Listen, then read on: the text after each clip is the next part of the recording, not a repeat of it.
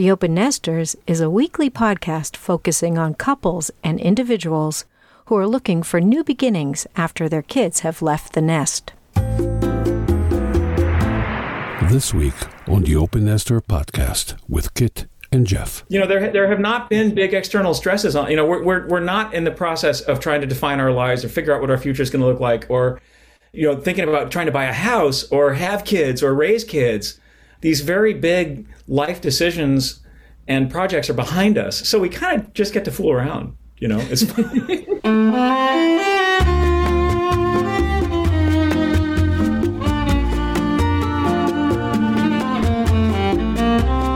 We're so excited because we were surprised this week as we enter this February month and talk about relationships that our podcast ranked in Goodpods.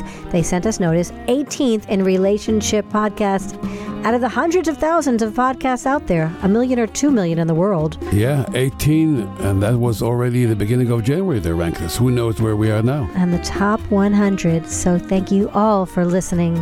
Tessa, you intrigued me with the name of the episode in Kit and Jeff when she's married for the third time, and that's why we call it the third third. Both of them marrying their third time and getting clarity in their third, and and how love is sometimes comes from going through difficult times. Sometimes it comes through pain of other things. And so love is not all joy. And this episode really describes something beautiful, joyful, fun, and real.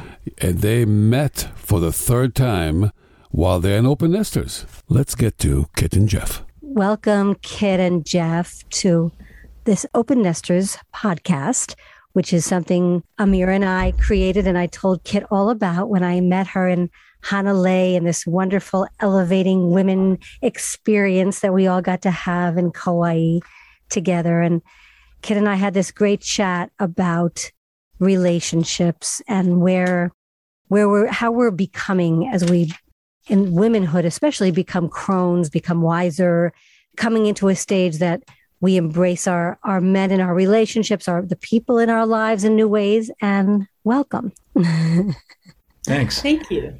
I want to start because I think we're going to call this episode just to give it a framing, refining relationships.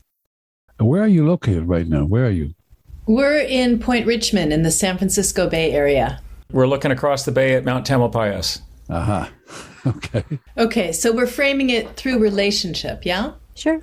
How I've come to this stage in my life in relationships. So um, I call it my third third, entering my third third. And I feel really lucky to be at this stage in my life where I've had two committed relationships, two marriages before this one. This is my third. We're both on our third, as it is. And um, you know, we talk about this all the time. We have learned so much. We feel like we've earned our stripes, as you say, as they say. Earned your wings. No, stripes. Stripes. You earn your Stripes, stripes is like the military generals, wings. like, yeah. Yeah. it's kind of a dated expression, but yeah, we've we've arrived where we are through hard work in previous relationships. Not that this relationship doesn't require hard work, but nothing like where we were before this. I feel like we have done our per- I'll speak for myself. I feel like I have done my personal work, you know, through through dance. Actually, most of my personal work happened through conscious movement, mindful movement. I arrived in this relationship having two marriages that didn't work, and when I met Jeff at this stage in my life, it was completely clear. Well, you can tell our meeting story, but when we met, we pretty much knew the day we met that we had found our person. If not that night, the next the next date, which he brought me kiwis to my door the next day, and then we went on a bike ride the day after.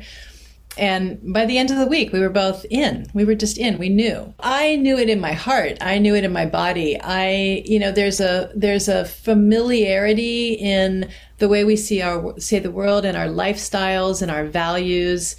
We just recognized ourselves and each other. We're so compatible. We were we met on OKCupid and we were 97% compatible 97% match and it shows we are 97% compatible it's crazy it's crazy Wow, that's really Yeah, high. exactly. I mean, I don't know the OK Cupid stats, exactly. but for anything that's so high. Well, a hundred is a hundred. So there's nobody with a hundred, I think.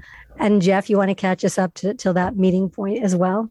Well, I mean, it's a, it's a fairly similar story. Um, you know, third time's a charm as far as marriages go, and I think one of the things that really struck me when I when I first met you was that we, you know, we hung out for two or three hours in your front room, kind of jabbering and kind of catching up and finding out all these layers of overlap, both historically and emotionally and spiritually and whole thing. You know, the final thing that you said to me was that what really is most important to you is just having fun, you know, and you laughed your laugh. And that was all I, you know, I want to be with someone who wants to have fun, whose highest priority is to have fun. There's, that's some number on the Enneagram, I guess. Uh, We're both sevens, just for the record. Okay, you both yeah. sevens. That's amazing. How long you been together? Coming up on ten years. Just about ten years. Yeah. Actually, since you both mentioned it, why don't we talk about the Enneagram? We've never talked about that. I mean, you don't have to come from a place of expertise, but how did you both how you how are you both saying we're both sevens with such resonance?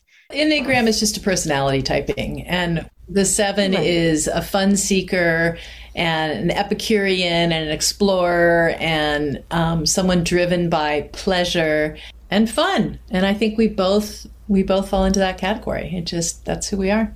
Yeah, not a lot of not a lot of drama. I, I've tried to bring drama into it, especially early on. I wasn't having it, and it didn't land. so I sort of learned that that was that was an acquired that was an acquired refused. behavior that I was able to let go of it's still it's still really unfolding for me because in the process of separating from my kid's mom that was super traumatic and i actually lost touch with with both of my girls for a i don't know decades and so what has actually transpired with me with kit is that first my my older daughter came to get to know kit she was more open to having an ongoing relationship or rekindling a relationship with me more so than my younger daughter. The fact that I was lucky enough to to have the attention and love of someone as wonderful as this person means that my kids get an amazing stepmom who offers them things that they that are new to them and I, I, I cannot express the gratitude that I have because when when I split from their mom, it was it was beyond traumatic, and a lot of that trauma came from my intention to be a good parent and, and, having a fundamentally different idea of what good parenting was from from their mom and having them decide they wanted to go with mom's track not dad's track and and sort of writing me off there's been tremendous healing and now it, there is an opening for that i mean it's still unfolding my younger daughter is 31 years old and she is coming to visit us. I haven't seen her. I haven't seen her physically in six years. She's coming to spend Christmas with us with her new husband, who I don't know. They're going to meet Kit, and it's going to be it's going to be an interesting process. So I, I can't tell you how it's how it turns out because it hasn't turned out yet. It's it's it's still unfolding. Well, that's actually why we call it the open nest. I think it's always still always unfolding rather than feeling an emptiness about where the kids are in our lives and how we can embrace them and how they can come in and out of our lives. And I recently interviewed uh, a man who wrote Rules of Estrangement of many parents. And actually, nowadays, it's somewhat of an epidemic. Dr. Jonathan Coleman wrote this book, Joshua Coleman, about how many kids are actually severing ties, especially after divorce. It's very common. And how some of the tools that, that we use. So I'm curious about you two. Like, so Kit brought in I'm sure conscious dance. I don't know if that has an impact. Where do you feel like, Kit, that your the opening came from with with Jeff's daughters that helped that transition and that and created that space, that hmm. safe space for them to now be exploring anew? Well, it's my second time, my second marriage. I raised my second husband's kids from when they were five and seven. So I've, it's my second round of being a step parent. Uh, I've learned a few things along the way. And you know, I think if you play it right, eh, you're like an aunt instead of a mom. And, you know, I'm not meaning to replace anybody. I can't replace their mom in any situation. And as long as I'm good with that and make peace with my own, you know, lack of biological kids and um, find my way into relationships where young people where I do. You know, I've been an educator all my life, so I've I've been around young people my whole adult life, so I'm comfortable. And I think that that availability and ease probably comes through. And I'm I'm open and I'm a good listener and I ask good questions. And you know, I think young people want to be seen. And so when um, I make myself available. And I'm fun, you know, I like to do fun things. I know Jeff's oldest was drawn to me because um, of my artistic bent, and we've kind of explored art a little bit together. She actually was just over here last night and credited me with bringing art into her world and helping her become more creative, which I was just thrilled to hear. But that was something her mom didn't offer her. You know, it wasn't a thing they shared. So I think I'm you know, I'm interested and available and engaged and bring different things to their lives. So I don't know if that answers. And seeing them for where they are. I mean, sometimes we have pre-programming as parents, and that's the issue with not seeing our kids or as an as, as a human being in a young person's life. So you've had that experience, I, I know, as a principal of a school, and and so seeing one on one and being seen for all of us is so important. And then the stages of adolescence and this anxiety ridden world that they live in to redefine themselves. I know that millennials are having a harder time also for that reason because they're they're what how how Dr. Coleman describes it is that they're individuating so much and sometimes they have to do it by cutting off mm. ties because it's such an extreme time for them to figure out how to find themselves and that's an interesting dance so you just seeing them and playfully coming in i always talk about playfully coming in like that's so great. It makes it so much more, so much more ease and lightness to that. So, do you have questions specific? Well, I, I was uh, wondering, um, Jeff, what is it that you are hoping that this visit uh, with your daughter would be? I mean, how, how do you see it? What what what, you, what is the best kind of possible outcome from that?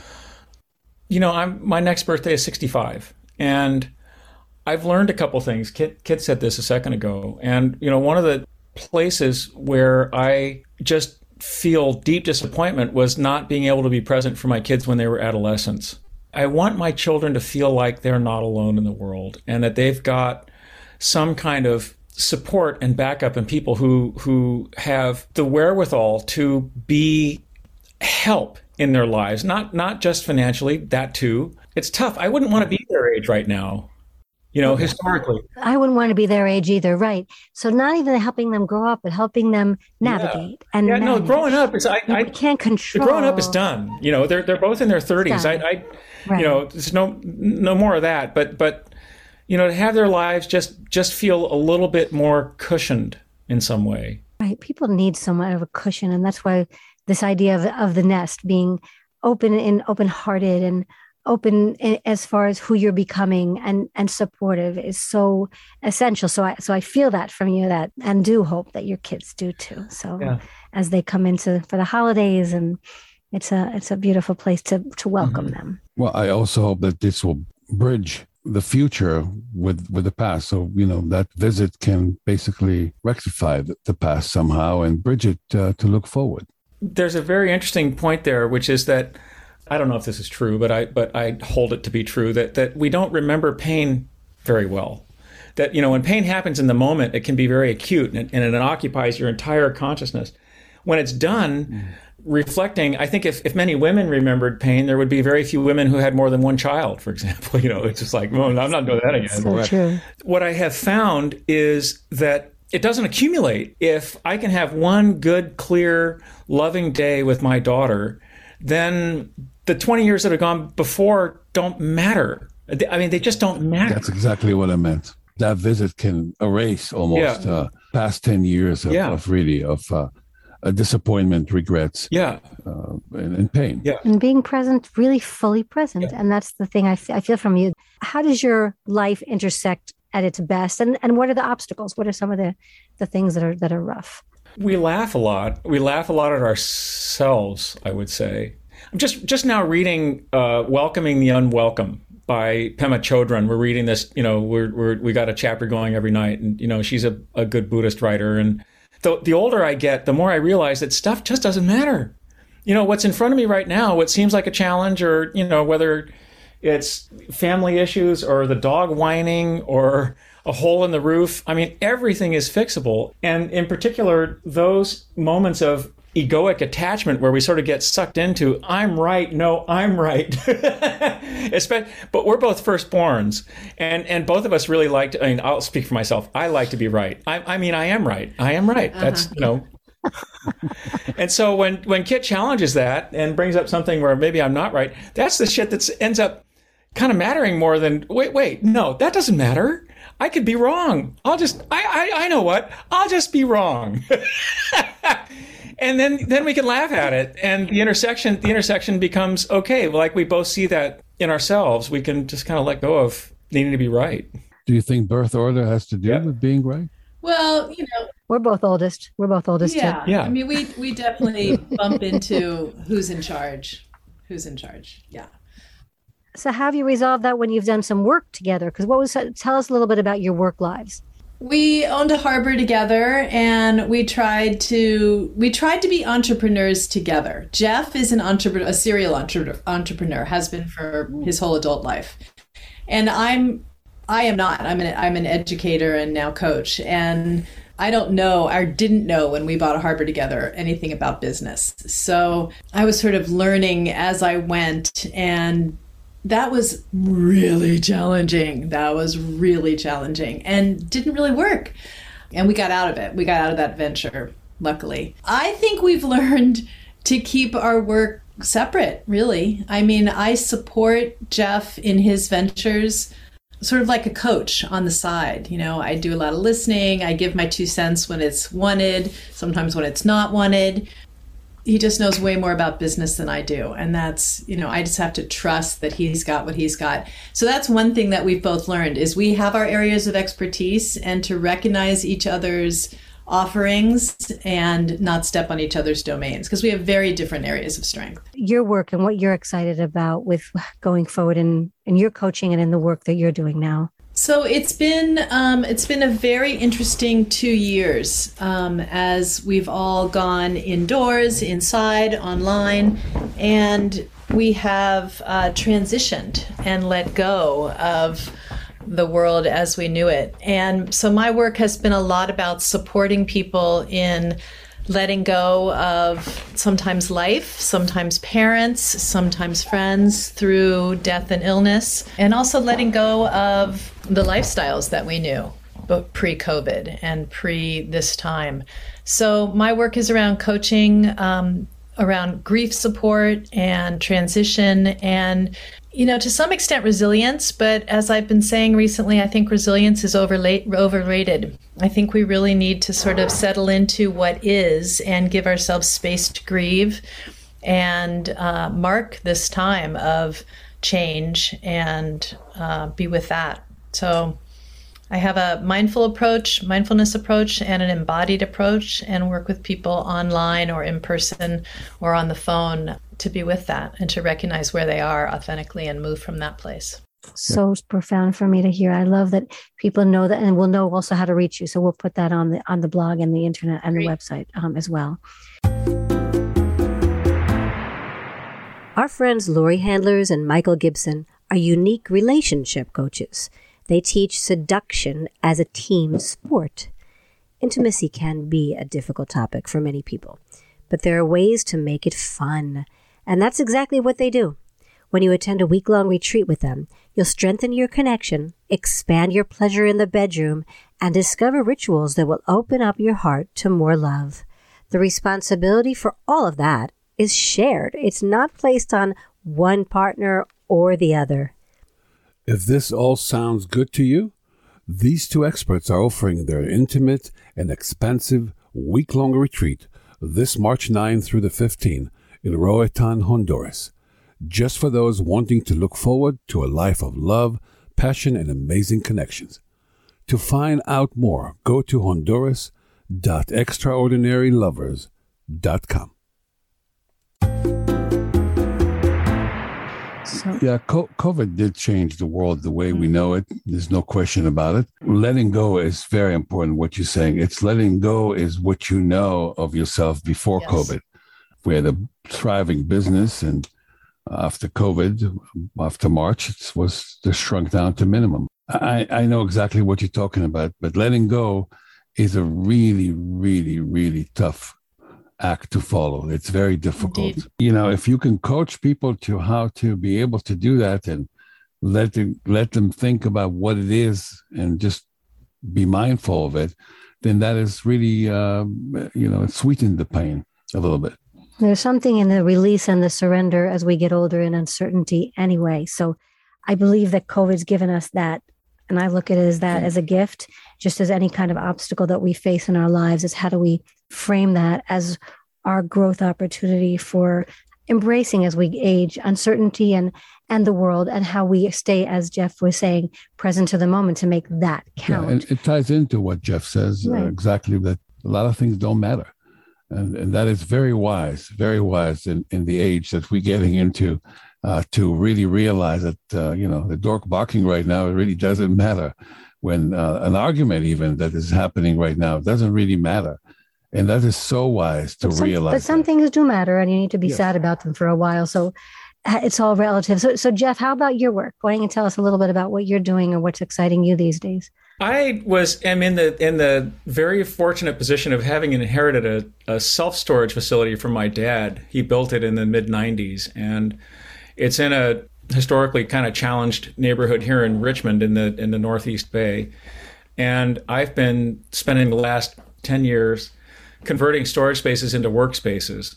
So we've taken storage units and taken out the dividers between these storage units and we've created a big a big gallery and we've got a wood shop and a metal shop and we've just inaugurated a commercial kitchen so we're turning it into a venue in our depressed neighborhoods, which has historically been a food desert and, and where cultural opportunities have been few and far between. So I just love it. There's a lot of moving parts with what I'm doing right now. And fortunately, there's still enough of a storage business to kind of finance dabbling in these other things. But, you know, family and, and other minority minority owners in this business are saying, "Hey, you know, you've been fooling around here long enough. It's time to, you know, time to start kicking it down. so, you know, the, the big challenge right now is how to integrate all these different little bits of business and and make some kind of a coherent whole for the whole thing. Uh, so that it makes sense both both culturally and financially and you know so uh, my work is is super creative and fun right now because I feel like I've I've you know I've, I've thrown a lot of stuff against the wall and now we've got to decide you know what to cultivate and and and how to how to position the whole thing to have it move forward in a way that's that's viable that's sustainable how about Lux? but but you are changing the landscape of the neighborhood kit you know says I'm a serial entrepreneur. I've never really been super successful financially, at least in anything. And and you know, I've I've tried a lot. I've been doing my whole life. I've been trying. You only need one or two. Well, one home run, one one home run. well, a one. triple, a, a triple is good too. and, you, and you just got to stay at bat. You just got to keep swinging. Yeah. So I'm I'm having a lot of fun. Actually, I'm having a lot of fun. So, Kit, we're revisiting this discussion about how resilience may be overrated and how embodiment, especially through dance and the things you've been conscious of during grief times, during difficult times, how that's really informed your life. Yeah, you know, this whole idea. Do you remember the pause in COVID, like the beginning of summer last spring, when there was a nanosecond where things looked like they were coming back to some form of normalcy, whatever that was? And people were starting to talk about, well, what's the culture in the office going to be like? And how are we, you know, what have we learned? What lessons have we learned from COVID? And where, you know, how can we be resilient and bounce back? And at that time was when I started thinking and started experiencing from my clients that resilience is overrated. They weren't ready to be resilient. They weren't able to be resilient. They weren't feeling the bounce back yet. And I think our crazy Western doing, going, striving culture is so focused on that, on so focused on moving forward. And we sort of go up and out of ourselves you know, that sort of breathy up and out leave our bodies. And for me, this is where um, conscious dance or mindful movement, as I like to call it, brings us back to ourselves. For me, mindful movement gives us the opportunity to settle into our bodies and what our bodies know. For instance, when when you've got that utsy feeling, you know, utsy that sort of can't sit still, maybe your foot is wiggling or you're tapping or um, you have that sort of nervous energy, but it's in your body. Now, it could be caffeine, but if it's a feeling of how your emotions are expressing in your body, that is something to listen to. It's not something to get rid of. It's not something to move past. It's something to pause and have a mindful moment to see, wow, what's up? What is my body telling me in this moment?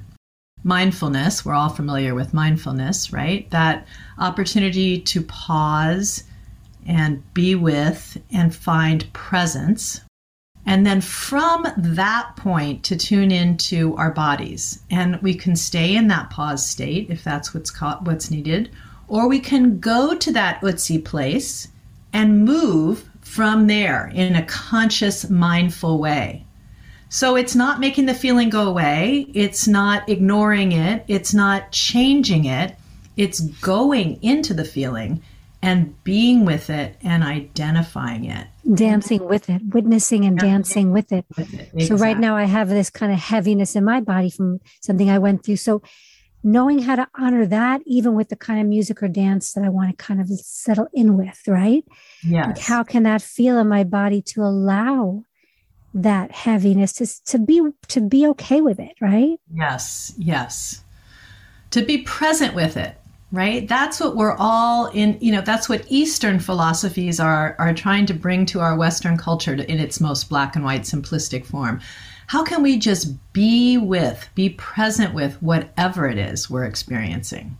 And sometimes we don't know. I remember you telling me that story i'd like you to repeat about after 9-11 how or after sandy hook actually. Mm that you went into one of your, I think it was your mm. sweat, your prayers, one of the Gabrielle, mm. Gabrielle Roth does this beautiful five rhythms. I've done many of her conscious dance programs. And I do feel like there is so much to access through group work, right? So, yeah.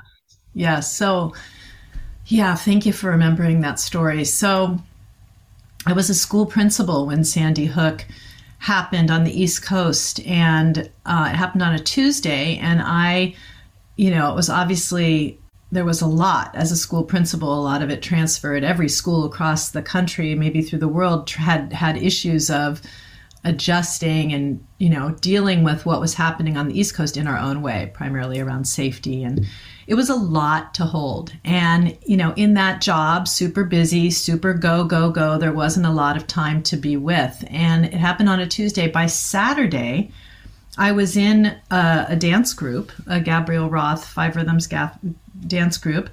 And the facilitator paused and circled us up at the beginning. And I, think I told you at the time, I was like, oh, I just want to dance. Let's not do this, you know, touchy feely now. I just want to move. I just want to dance. But she gathered us, there were probably 100 people in the room, and just had us pause and honor and um, hold space for the victims and the people in the community of Sandy Hook. We dedicated our dance to what had happened in Sandy Hook. And from that point of breathing that in, letting that settle in my body, from there we moved. And I had probably the most profound experience through movement that I've ever had. I had had all the emotion of the week that I hadn't had time or presence to get to all of it just naturally came up through my body uncontrollably. And I had, you know, the only thing I can call it is an altered experience where I. I had about 20 minutes of moving through the grief that I had stuffed.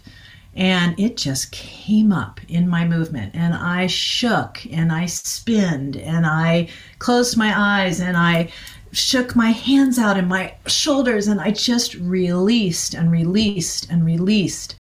And when I opened my eyes, you know, there were people who were keeping me safe, who were basically holding space for me to make sure I could be in my experience fully. And then after about 20 minutes, I opened my eyes and just came back to the present moment of realizing I was in a room of 100 people And then I just sank down to the floor and sat and um, continued to come back to myself in presence. But I had that grief in my body, just as anyone who goes through a grieving process does. It's whether we let it out and express it. That is the key. And in community is so beautiful. So even if it's mm-hmm. not with people, we tend to think we have specific people we can release with, or some people don't release at all. Mm. But when you go back to those campfire days of of telling stories and of dancing around, be able to express ourselves through the seasons of life. Yes. I think that idea of grief is profound to come back to that community. And I do wonder. So, so you were. You, I think you said you were sobbing and you felt held. I mean, it mm-hmm. was we and we don't allow ourselves that mm. emotion, mm. that intensity.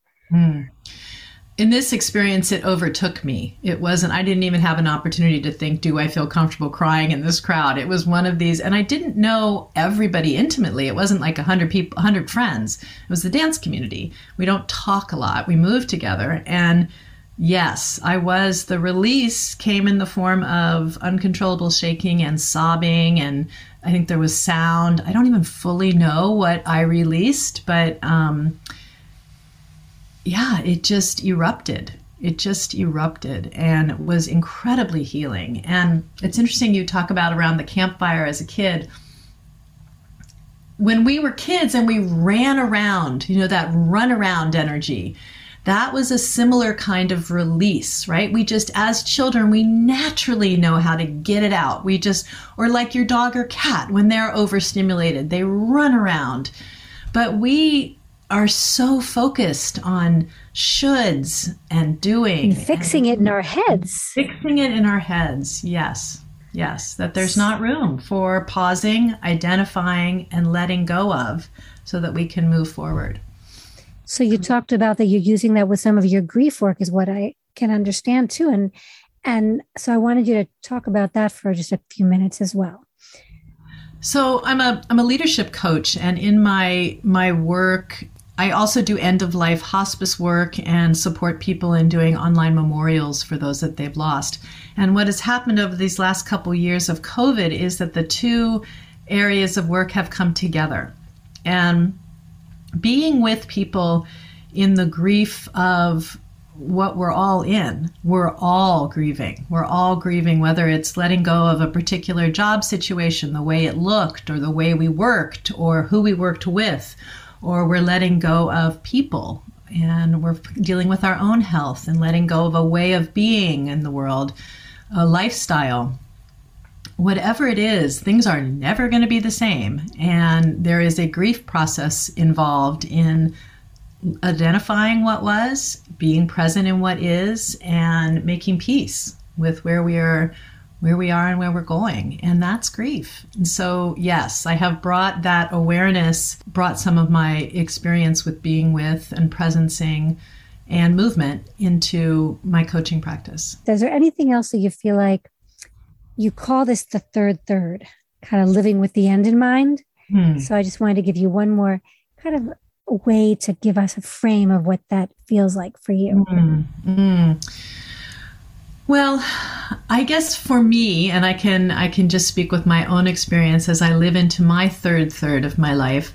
There's and COVID and the experience we've just are living and have lived through with COVID. There's a new perspective that we don't have all the time in the world. That it's sort of now or never. Whatever it is that you're hoping to manifest or change or see or understand it's now. Now is the time. And to love more. I mean, to me, it, it all comes back down to that. Mm, you know, this abundance of the presence being about love. If you like this episode, you'll also love other episodes on our website under the Listen tab. Scroll down to our open nesting category. Well, you know what? I want to bring it back to the relationship because I do think, you know, Amir and I a lot talk often about feeling the ground, the groundedness of a really rich relationship. And so we have developed that. And we feel like we'll always have each other's backs and with so much love and support and, and space to encourage each other's growth.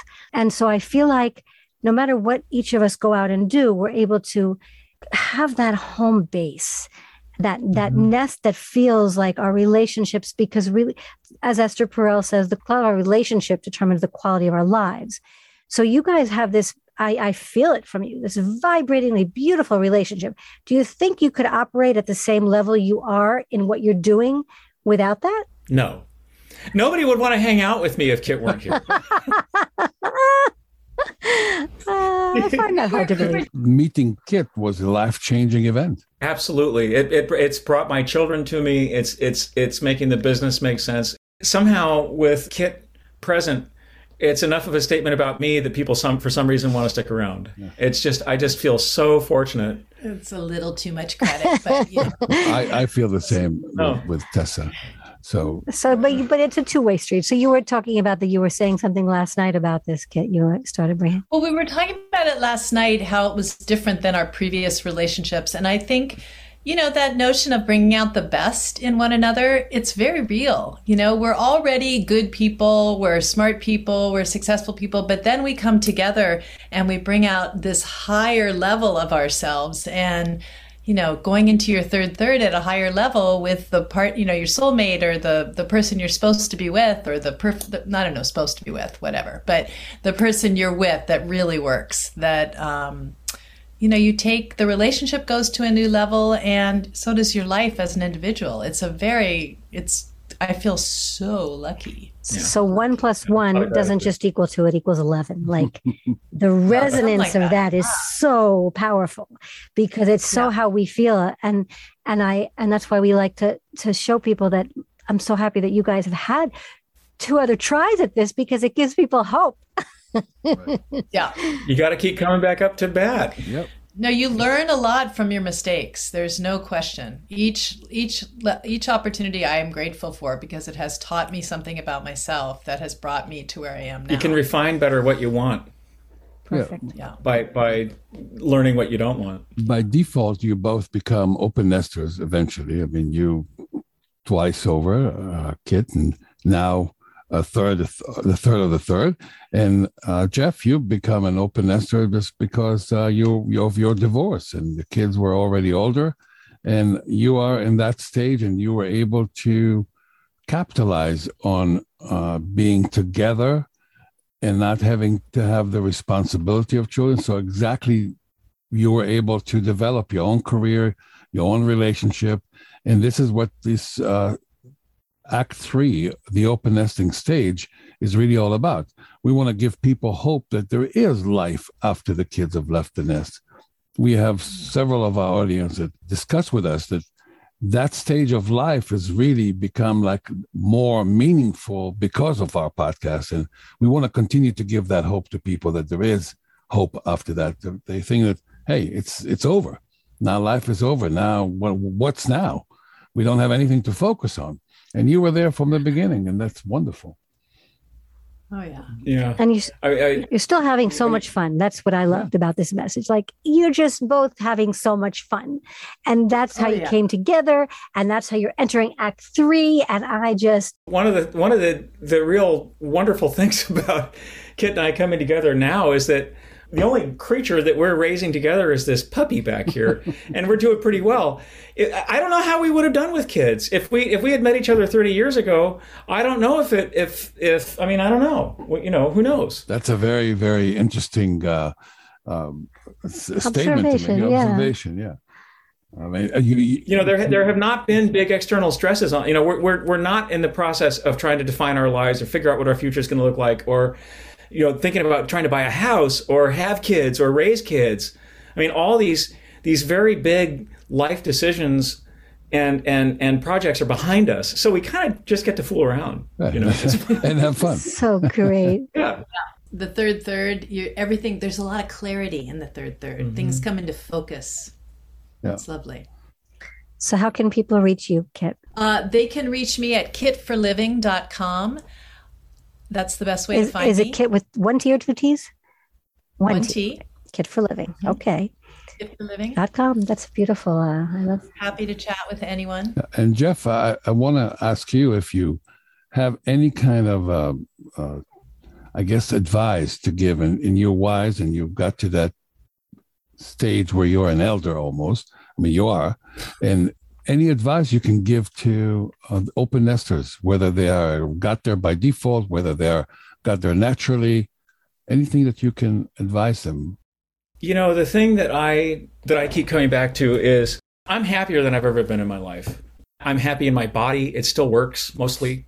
And, and, and I know that there's not an infinite amount of this left. So treasuring treasuring every day I've got and being grateful for it is the thing that that is uh, if there's anything to do, that's it. That, that is a great advice. Excellent advice. Treasuring and gratefulness. Well, you guys really such a treat to be on on this call with you and and stay on for a minute for us to wrap up. But really, I want to thank each of you for sharing and and being with us today. Absolutely, and opening really your your your hearts to us. Thank you. Thanks. It's an honor. It's an honor. It's an honor to have you be curious about us. No, we are. We are curious about anything that can add value and relevance to to our audience. And you know, this is really what we are on a mission to to educate, to inspire uh, others. And you definitely have been able to do that. Tessa, before we go into our summary, I'd like to give the audience a taste for our next week episode with Reed and Allison, polyamorous partners and sex educators. It's quite an edgy episode, and they cover some topics that opened our eyes, and we're pretty well versed in sexuality. Right. So if you have kids nearby for next week, just make sure that they're not in earshot. Here we go. I think a lot of us, we, we find an identity that works for us, or we find a partner that works for us, and then we kind of stake it in and we dig in deep and then we stay there for our entire lives. And we often don't give ourselves permission to kind of be in a constant state of unfolding. And I think one of the beautiful things about I mean, should we all be so lucky as to age, right? And that, that is a, as a privilege denied to many. Um, those of us who are able to get to a place where we are finding new things about our sexuality and how our bodies change and how pleasure changes through us, particularly those of us who are, you know, have uteruses, like our hormones shift so dramatically throughout our lives that we might not only find that we desire things differently, but pleasure feels different. Tessa, we are married for uh, 32 years almost, and the concept of the third marriage, as uh, Kit said, the third third, third marriage for both of them is kind of like real radical for me. Well, it's interesting. There are a lot of people out there with second and third marriages by the stage we're at. And we could talk a little more about where we're fortunate and being able to find those blessings to we both think that becoming polyamorous helped us in our long marriage, and yet our devotion and commitment and having kind of securely attached backgrounds helped us as well. Um, actually, we have an episode about if you're securely attached. Quite interesting. I just right. want to say that I, we, we, there's no judgment. It's so important to know that we can be happier and that the we're graduating. I think Esther Perel says you graduate from your first marriage. Don't look down on it. Some people need to graduate to something new to understand how rich their relationships can be, and this couple got that. Yeah, and I am, uh, you know, I am having a real difficulty grasping the idea. How is it possible that you don't know your son-in-law, and and being in that type of a relationship with your kids when you're daughter is married now for over six years, and you the first time that you're meeting your son-in-law. I mean, our relationship with our kids are so robust and involved on a daily basis, which is it's a very hard concept for me personally to to grasp. For some people, it is, but stuff happens. I mean, like we have a, we have Dr. Joshua Coleman coming on about estrangement in the next few episodes, actually in March, because a lot of people deal with all of this, and it's a lot of grief that we have to go through. And I and that's actually what I said at the beginning that when we find love and we can celebrate the moment, then we don't have to look back. We can look at the present. And, you know, sometimes I think Kit said it about dancing, and she and I really connected about dancing, that resilience is overrated. We, we can't just bounce back. So the, the learning is deep and it's about how are, what is our body, what is our soul telling us that needs to move into a new space. And this marriage, this third third, has that space and that joy and that love to offer. And there's no judgment in, in the fact that that what didn't work the first other times. That was a mm. learning experience. And, and I'm going back to the not knowing your daughter or kid. You know, he says something very, very valuable for me that we don't remember pain. In just having a full day with his daughter, a few years later, can really make up for all this lost time. And I can see that. I can really understand that. I mean, it gets lodged in our body. So I, I don't know that I feel 100% about that. Oh, letting go. That's the whole I- idea of letting go. And letting go completely is something that is a, we still hold shadows. It, it takes a lot of work. So I'm just talking about this idea of love because this whole February is about love and sexuality. And I think that love for me is, is similar to spirituality because it expands as we notice it more. And so I feel like, yes, it's all about being in the present Exactly. to notice the love. And that's where that abundance can come from rather than scarcity. And, and you felt the fun and the joy in their celebration of love. So much to learn from. And I was thinking about, you know, how would you like to be 18? Not in age, but 18 in the podcast arena of relationship.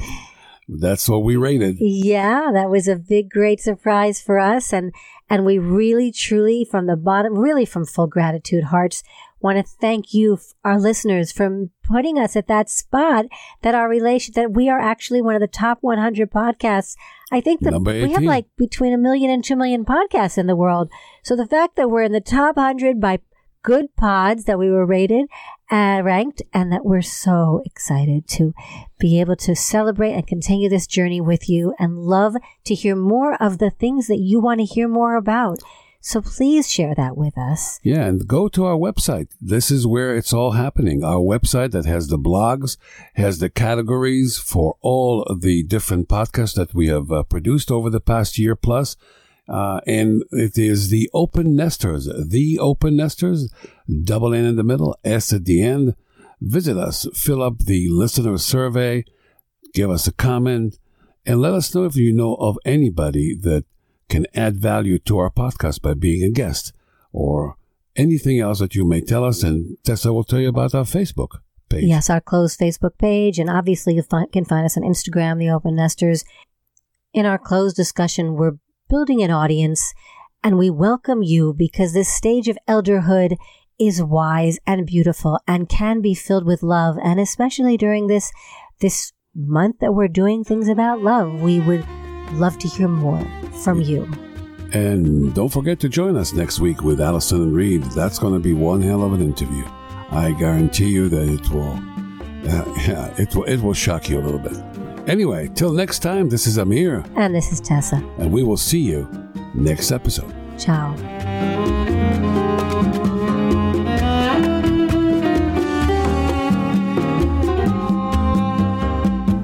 You have been listening to the Open Nesters podcast, a production of Kiwi Publishing.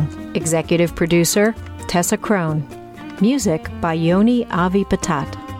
To learn more about each episode and guest, please visit us at theopennesters.com. For questions or to be a guest on our podcast, email Tessa at theopennesters.com. That's double N in the middle, S at the end, theopennesters.com.